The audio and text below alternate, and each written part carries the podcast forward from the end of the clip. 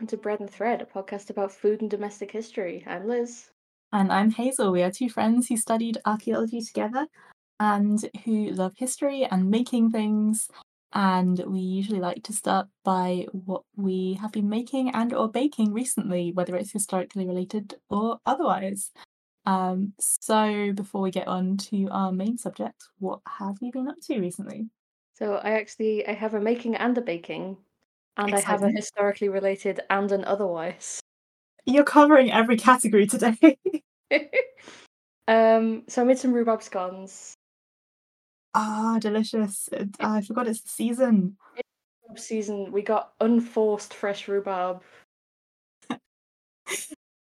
if that phrase confuses you, listen to our rhubarb episode. We did conveniently we have one of those. Yes. Okay. So rhubarb with the freedom of freedom of choice. Mhm. Um, and I put, I was going to put custard powder in to make it a little bit of a rhubarb and custard vibe because I love custard. Classic. Um, but we didn't have any, so I I put in, I was fancy. I put in some uh, vanilla pod instead. Ooh.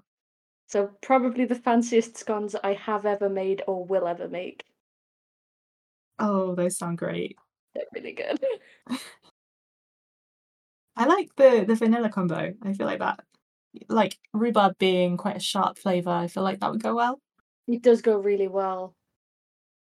And then you put the the clotted cream on as well, and Oh, perfect. truly luxurious.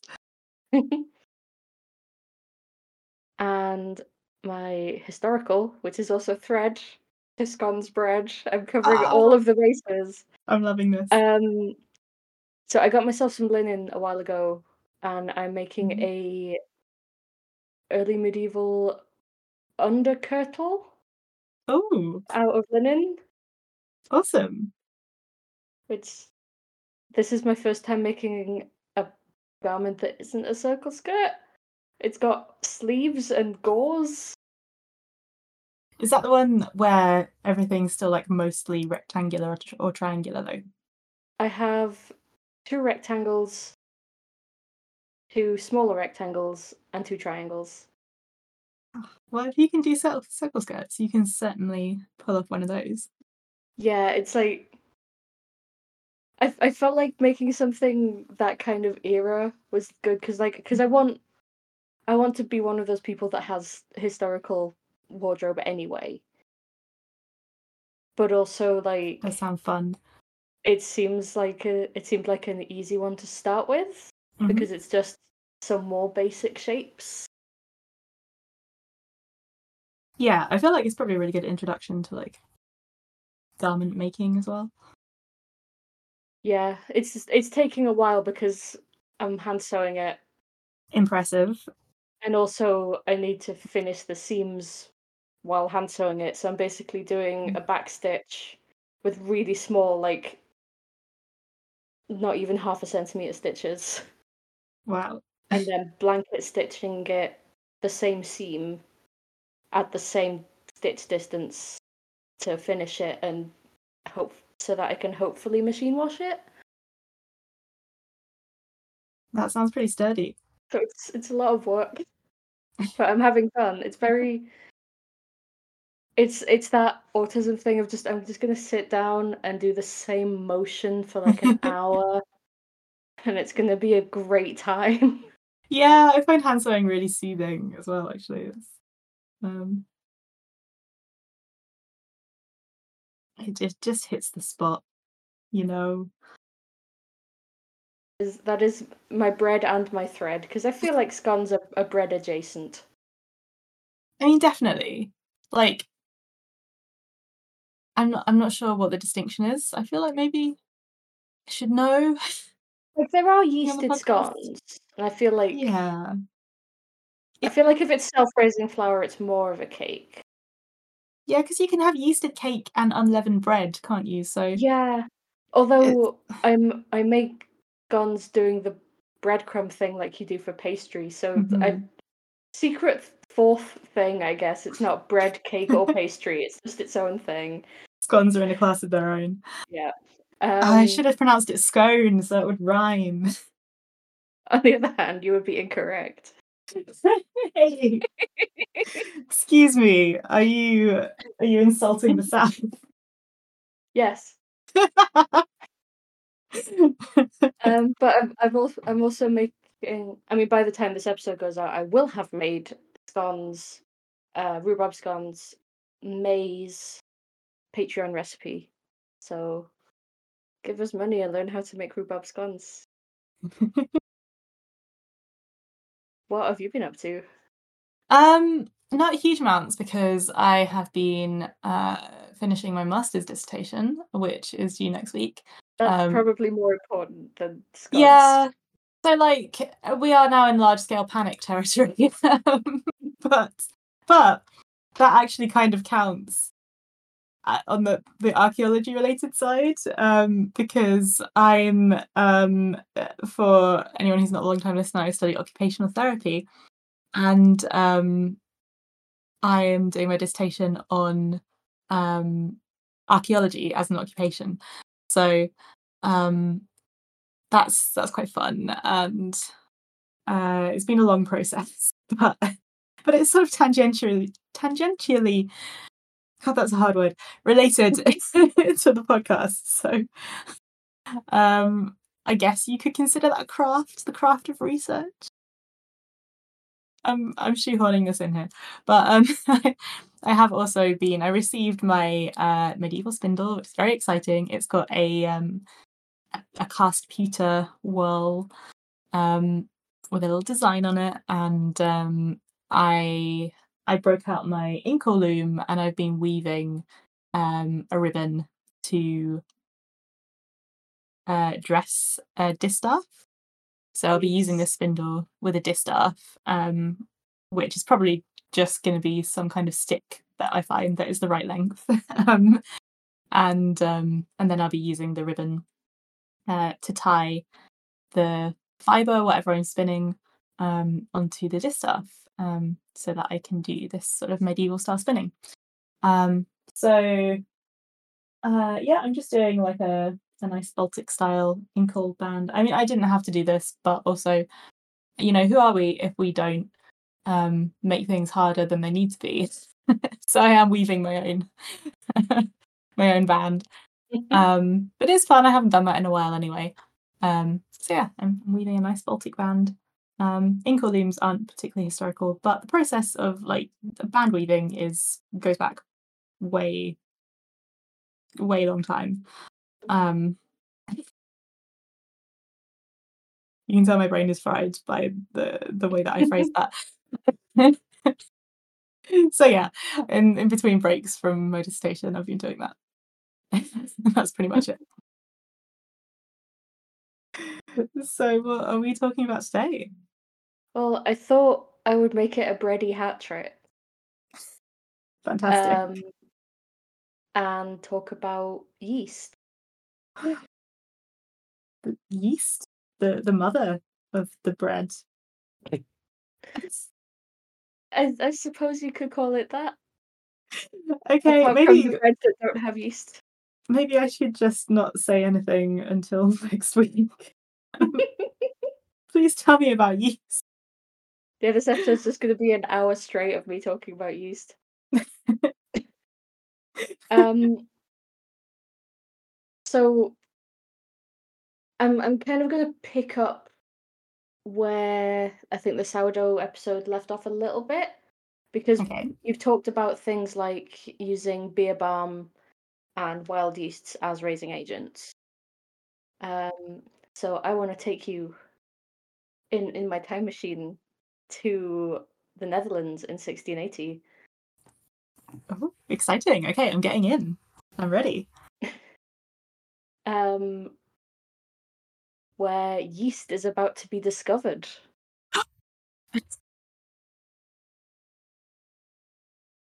So we have um, Anthony van Leeuwenhoek, the father of microbiology, whose name I probably pronounced wrong because it's Dutch and I'm bad at pronouncing Dutch. Um, he is a draper with a, you can probably guess from the nickname, a great interest in lens making and um, studying things with his microscope. Okay. and one of the um, what were called at the time in English animalcules, or just sort of microscopic life. Um, animalcules is basically tiny creatures. Oh wow. That's kind of cute. Um, so he looked at bacteria, blood cells. Um, he was the first to document uh, sperm as Okay. individual moving cells. And he also discovered yeast. wow. This this guy um There's a reason he's called the father of microbiology. yeah, a real passion for looking at tiny things. Yeah. Um, but he didn't think that yeast was alive. Okay. He thought it was just kind of this glob. It's just a glob that is there sometimes, I guess, according to Mr. Van Leeuwenhoek. Oh, so what he was he specifically looking to find like the thing that makes fermentation happen, or was it just like, oh, oh, this is here. Wonder Well, what it does. He seems to have just generally looked around for small things. Okay. Like, um, one of the things he liked to do was look at bits of pond water under his microscope and just sort of see what was there and Okay. describe the various animalcules that he could see. I like that word. It's a good word. Um, Okay, so he he finds a glob. he finds some globs and he goes, Well, this probably isn't an animalcule, it's just a thing that is there sometimes. And for a while it was like, well, maybe it's a kind of algae, maybe it's a fungus. And then in 1837, um, Oh, it's, they are officially recognized as a fungus. Wow, that took a while. Yeah. Yeah, like almost 160 years later, someone goes, I think it's a fungus, actually. I think this is alive. It's a fungus.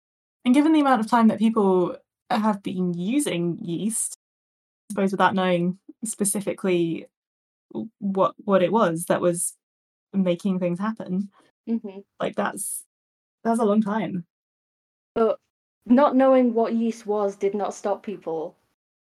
Um, they had managed to isolate a couple of different kinds by now. Um, in the late 18th century, we have um, what's called top fermenting yeast Ooh. being sold as a raising agent for bread.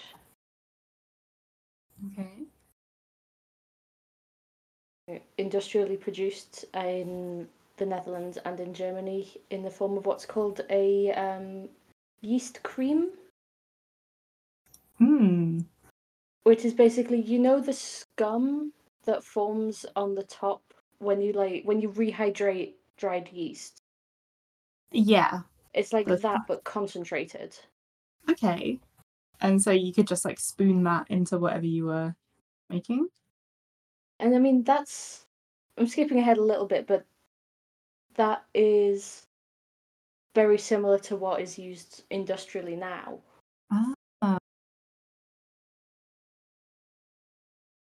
because on an industrial scale we don't you don't use dried yeast you use compressed yeast which i will get back to I have to say, a yeast cream does sound like some kind of remedy. well let me tell you about Charles Fleischmann Oh no! um if we if we want to briefly skip forward to 1876 philadelphia I'm apprehensive. where compressed yeast or yeast cakes essentially this yeast cream dried and packed into almost like a yeast bouillon cube Okay. was sold as food Right. So you could you could just munch on a block of yeast. so Fleischmann himself made it just as a convenient form of yeast like it was relatively dried so it would last longer but it it did eventually in the 20s become a health food I see. because it's it's full of vitamins. Ah. Well, yes. There's there's an advert for this stuff which was sold in, in America as a creamy, wholesome candy. Oh no. Is it is it good for you to just eat yeast? I mean, Marmite is just yeast extract. Yeah, yeah, I guess, but generally you use that sparingly. Uh, apparently, it would help with constipation, according to the adverts. Huh? Because this is a point where constipation was thought to be the cause of a lot of things. Like it's a, it's a ma- clogged intestines are a massive issue that will cause all sorts of health problems. So, eat these yeast cubes. Ah, they'll they'll clear you right out. Yeah. Okay. Moving swiftly on. Yeah, so if if we go if we travel back in the 1850s we have Pasteur, who you've probably heard of. It's ringing a bell. That yeast is alive. And it's it's or rather that the fact that yeast is alive is the reason that it ferments. It's not a catalyst. It is consuming something and creating alcohol. Mm. Uh, okay. It's like it's it's a big it's a big few years for for yeast. It's like it's a fungus. It's not a catalyst. We're selling it. We're producing. We're mass producing blocks of it for, for home baking and industrial baking. We've got fridges, so production of things like wine is a lot less seasonal because things will last longer. Right. Because um, for a long time there was a brewing season Mm-hmm. from September to May, and that just wasn't as much of a thing anymore. Okay. Oh, that's really interesting. I suppose would would that be because of the temperature? hmm Like it slows down the fermentation and yeah, okay. You don't you don't want it to be too fast, essentially. Yeah. Which is why for a long time people would brew underground, like literally underground, not like secretly. Oh wow. Like yeah, that makes sense. And I suppose in home brewing, that's why like you generally t- like you're supposed to put it in like the garage or the cellar or something. Yeah, because a, a lot of people, I think, yeah, a lot of people keep their houses on the warmer side, especially these days with like central heating. hmm And if things brew too quickly, it can affect the flavor. Okay. Because obviously, you don't want it too cold so that it's just not doing anything. Yeah, it needs to be the right temperature for fermentation to happen, but not too fast. And early fridges were not the at least five degrees that we're used to now. Okay. It was just kind of cold enough that your meat won't go off in two days. This is this is so fascinating. Uh, so, yeah, so this is when we start getting, like I said, we've got specific strains of yeast, um, Saccharomyces cerevisiae, and um, well, was Carlsbergensis is now um, Pas- Pastorianus, named after Pasteur. Oh, it's a good one. And like I say, the ability to mass produce yeast meant that bread prices went down because it it was more reliable. hmm You have, you know, you put in X amount of compressed yeast, which is, as I said, with the the yeast cubes, is basically dry filtered yeast, or sometimes more of kind of a paste-like consistency, depending how much they dry it. And this this paste is what is still used now because it's much more reliable. It's like okay we have this amount of yeast it will cause this amount of rising in these conditions. Mm, Okay, so you can plan your production. Yeah, because ma- because mass production relies on consistency. Because there's no point making. Here's a massive batch of bread people really liked. We've made another massive batch of bread. It's not as good. It's not a reliable product. Um, although you can also still get liquid yeast, um, again, largely in commercial contexts, which is this um, this yeast cream. thing. I wonder if you can get that from like, yeah, like more wholesale type places. It really depends on where you live, whether like how easy it is to get hold of liquid yeast. Um, because yeah, you can get smaller bags in some places, depending on just like how how into artisan baking and brewing your area is. Um, or there are places where you can buy it in 25 ton trucks to be delivered straight to your industrial bakery. wow. And the, the liquid tends to be about 15% actually yeast versus about 30% in compressed yeast. As someone who's an avid player of Euro Truck Simulator 2, I would like to request uh, liquid yeast deliveries to be available. But yeah, then this is when we start getting into, like I said, yeast is a health food. In the 20s, we've got Fleischmann's yeast cubes, which, yeah, you don't just you don't just eat it as is. Oh, okay. You can What do you also do? crumble it into your fruit juice. Oh, what? Wait, but if you're crumbling it into fruit juice, which is very sugary, is that not going to start fermenting? I mean, not that quickly. oh, Um, I suppose. or into some water or milk. And I have I have found a review um on sciencehistory.org of someone trying a yeast cake because it's still sold for home baking. Amazing. Um describes it as smelling like a vat of stale beer and Hmm. instantly combining with saliva to make a, a sticky paste.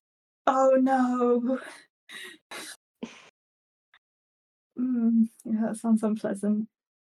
I- I think I'll stick to Marmite. Um, the the writer's grandmother-in-law seemed to think it was all right, but just all right. Okay. Wait, was this person going around feeding the yeast to their family? Apparently, I guess you know you want to get other opinions. Um, but yeah, with with the the juice thing, there was even an advert specifically suggesting mashing one up and then mixing it into tomato juice. Oh gosh. Whole business takes less than a minute.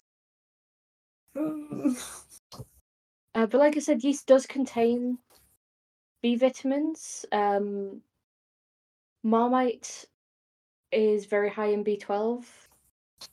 Okay, that's that's one that I remember reading. Um, a lot of people are deficient in just because of of the way things are now, right? Um, well, the, the big cause of B12 deficiency is actually um, veganism and to a lesser extent vegetarianism. Okay. Um, and a lot of vegans will have something that's called nutritional yeast, Ah. um, which is normally Saccharomyces cerevisiae, um, affectionately known by a lot of people, including some people that I know as Nooch for short. um, which is this kind of yellow powder, um, which apparently tastes a little bit nutty and quite cheesy. A lot of people like it on popcorn. Okay, so you can just like add it to stuff to Yeah, just kind like of enhance. sprinkling it on things, or pretty like neat. um, because it's quite cheesy. People add it to potatoes quite a lot. Ah. So for kind of a cheesy mash thing, but with added B twelve. A- Actually, sounds kind of nice. Yeah, like I would I would be willing to try it. Um but obviously because it's just yeast, it's a lot lower in things like sodium than actual cheese. Okay. So it is. It's a very healthy thing. Like Fleischmann may not have been making the best op- option, but you know, it is full of it is full of B vitamins. Wasn't entirely wrong. Um, but one thing I found when I was looking this up is yeast.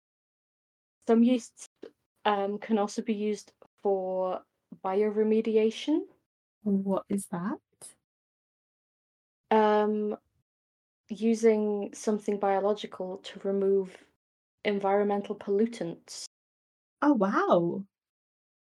Um, so there's a kind of yeast that degrades um, palm oil and TNT and might be able to remove heavy metals from soil. Oh no way. I have to say, hearing that yeast eats TNT was was not on my list of things that I thought I would hear today. Yeah, that's it's kind of wild. Quite impressive. Like yeah, if if you need to get some if you need to get some TNT out of your soil, Without any awkward questions asked. without any awkward questions except possibly why are you seeding yeast uh, here? Um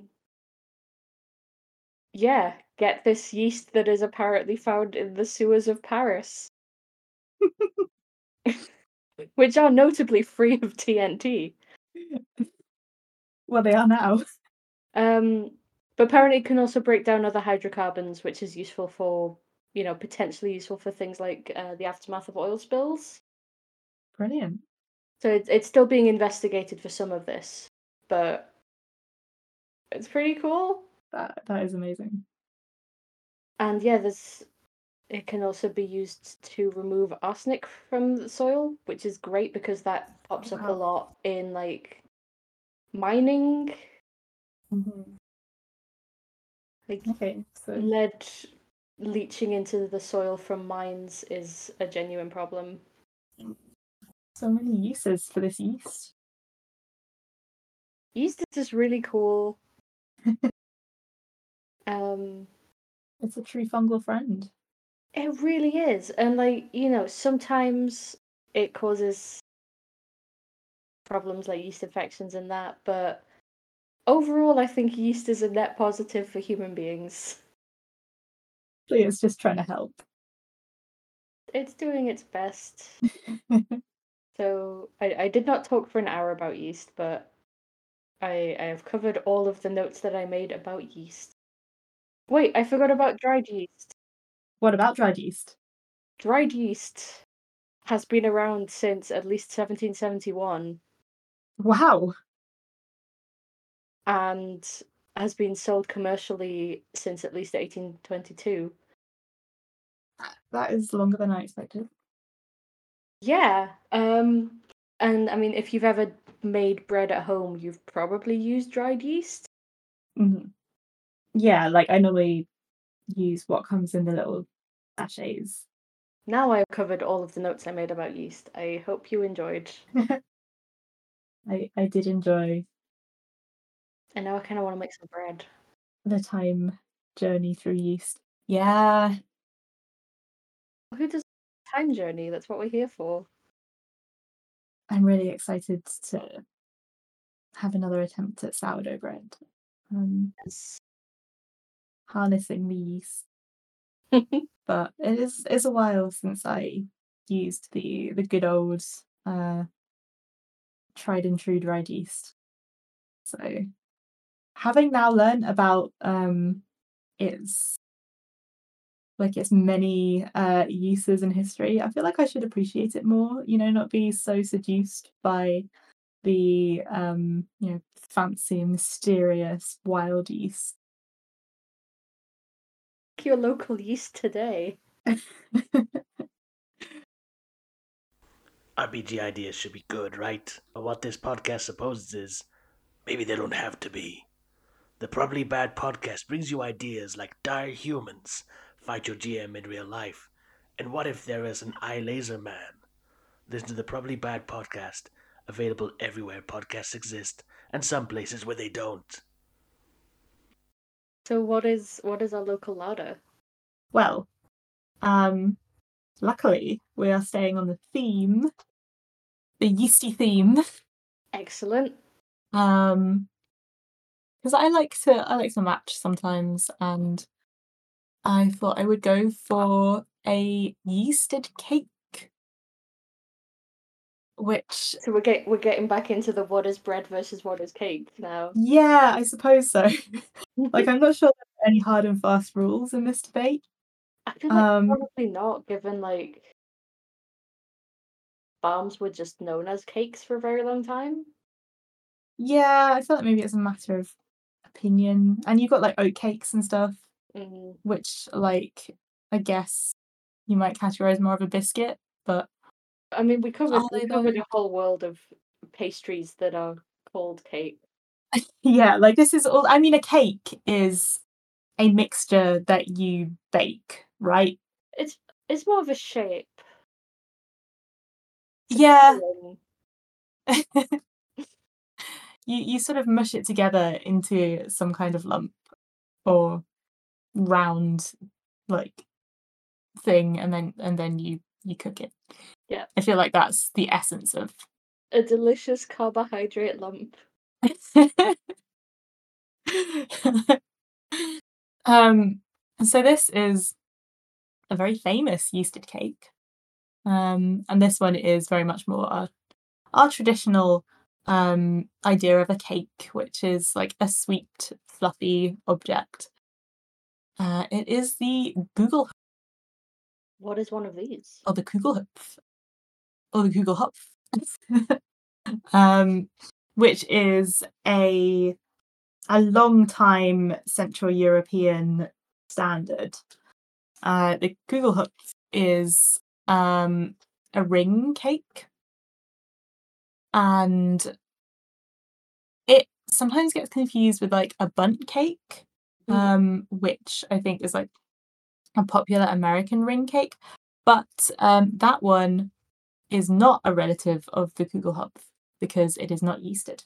Oh, Yes, and so one of the things that makes it the Kugelhupf is that it is made with baker's yeast. Um, but it is it is baked in the sort of distinctive ring shape. Um, and this is quite famously associated with Austria. Um, with with like the kind of Viennese pastry kind of scene. But um, it was also it's also extensively been made and eaten in like Germany and France, um, and um, in like Poland, Slovenia. So it's it's it's a fairly wide widespread. yeah, a fairly widespread cake. There's lots of different versions.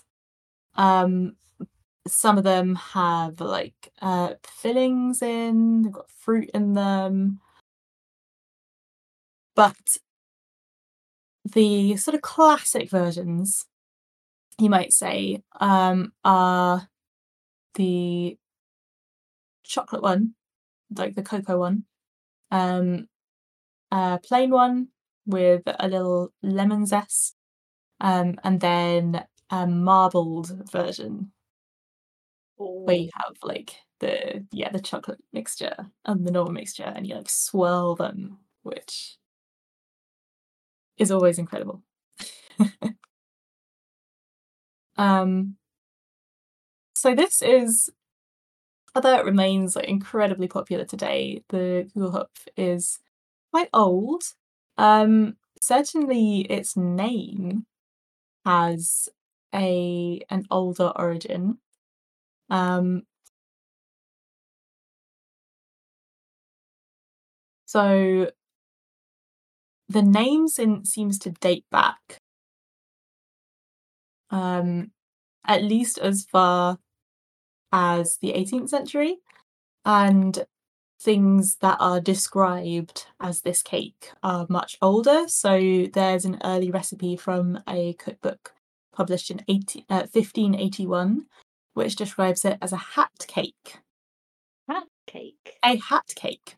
Now, um, a Gugel is a medieval kind of hat.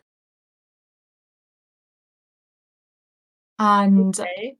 Hupf um, apparently means like to hop.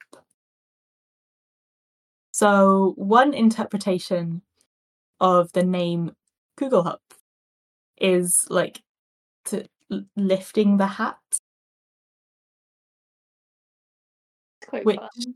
Yeah, which is something you do when you, I guess, if you're baking it in a mold and then you're like lifting the mold. But also, apparently, um, it originally it, it wasn't baked in a mold, so um, it could also be just because it's shaped like this really old style of hat, Mhm. um, which I, I thought was quite sweet. Yeah, I like that. I hope people decorate it like a hat sometimes. Oh, that's adorable. Um, I would love that. Apparently, um, in the uh, sort of late medieval era, um, they would be like it would be quite a special occasion cake, and it would be decorated with like flowers, fruits, leaves, or even candles. Um, which sounds quite lovely. Mm. I've only seen sort of plainer versions um, that might have fruit like included in them or something, but but not that highly decorated. So I would love to give it a try actually, and just absolutely go ham with the decoration. Just fully turn it into a wreath. yeah. Um, but these days it is traditionally um, baked in a special mold um, that gives it its distinctive, quite tall, round shape with a hole in the middle. Um, usually there's some dried fruit in it. Um, and despite its association uh, mainly with Austria, um, it, uh, as I said, has been has been eaten everywhere, and um, there is also a claim from France to be the inventors of the Google Kugelhupf. There's a controversy. Um, that, like many of these um, regional foods, there is a fabulous um, sort of rivalry for, for who invented it. Um, so, in fact, uh, one of these stories, um, which I absolutely love. I mean, we know that these have been made in France um, for a long time because um, there are uh, the the specific molds have been found dating back um, several hundred years. Um, but one of the stories for this appearance in France is that um, the three wise men Okay, From the Christmas one of story. those stories. it's one of those. The three wise men from the Christmas story um, traveled back through Alsace on their way back from Bethlehem, which makes absolutely no sense. To where? Presumably the Middle East. Oh wait, no. Um, some of them are said to have come from like further afield, aren't they? Um, but like I would still, if they're said to have come from like the east, What were Then they they're going the- France? they're going the wrong way still. Camels just got really lost. yeah, they just wanted to see Paris. Uh, anyway, so they went to Alsace. Um, and because they received such fabulous hospitality there, um, they baked their hosts a delicious cake in the shape of a turban. hey, normal thing to do. Needless to say, there is absolutely zero evidence, but I kind of love it. It sounds exactly the kind of thing that medieval people would make up. oh, 100%. Um, I mean, in as fact, soon as you said the three wise men were in France, it's like, ah, this is Yeah. medieval.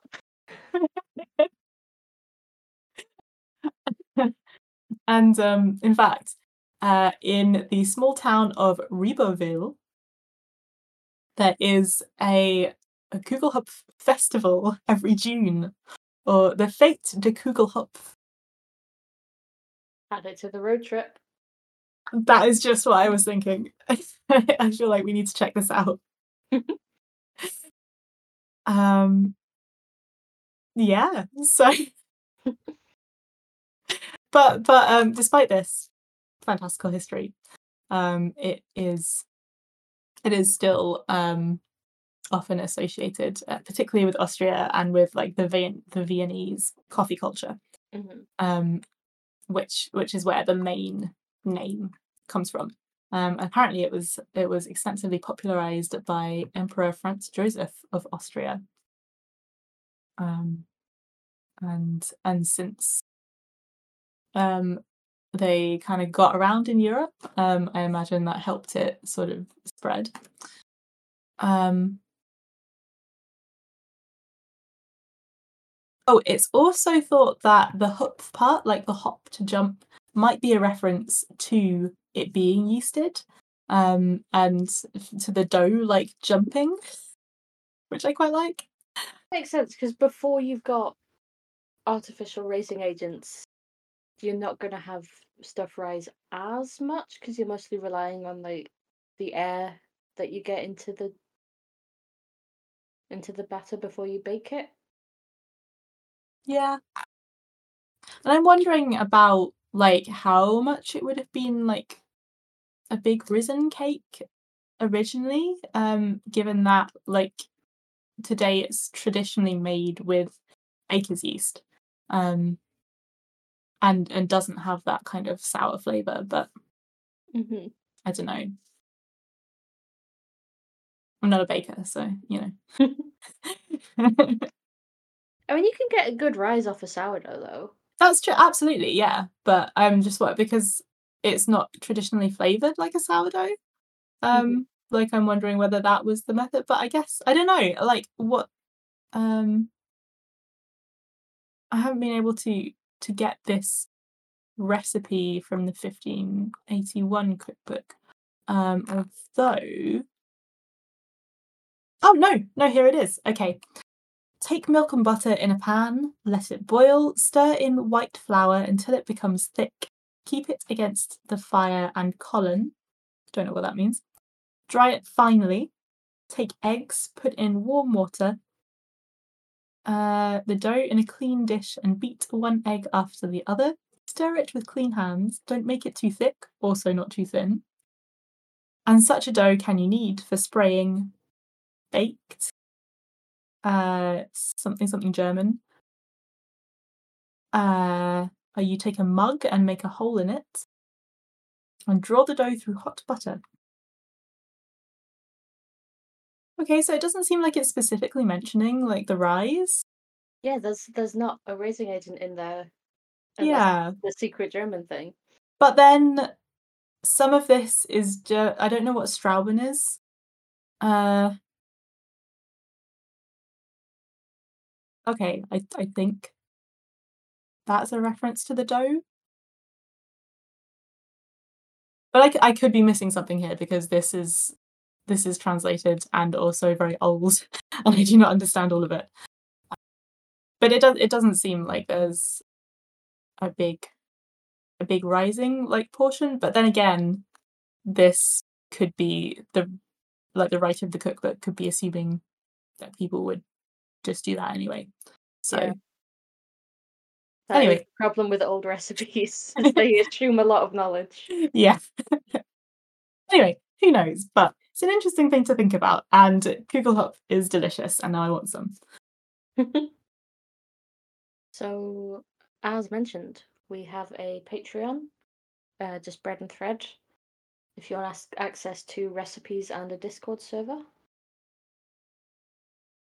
We also have a Twitter on which we are at Bread and Thread, where you can find uh, teasers for upcoming episodes, pictures of things that we talk about on the podcast, links to things if we mention them, um, and general news from the domestic history world. We also have a Tumblr, which is basically the same as the Twitter, but more active because Twitter is dying.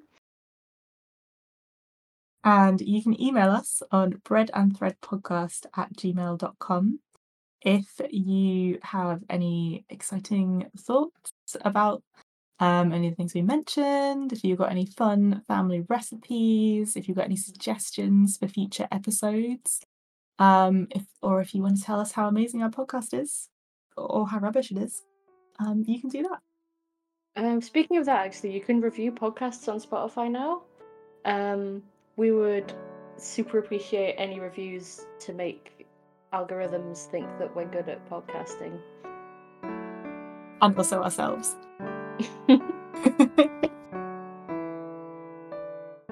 so, thank you for listening, and we'll see you next time.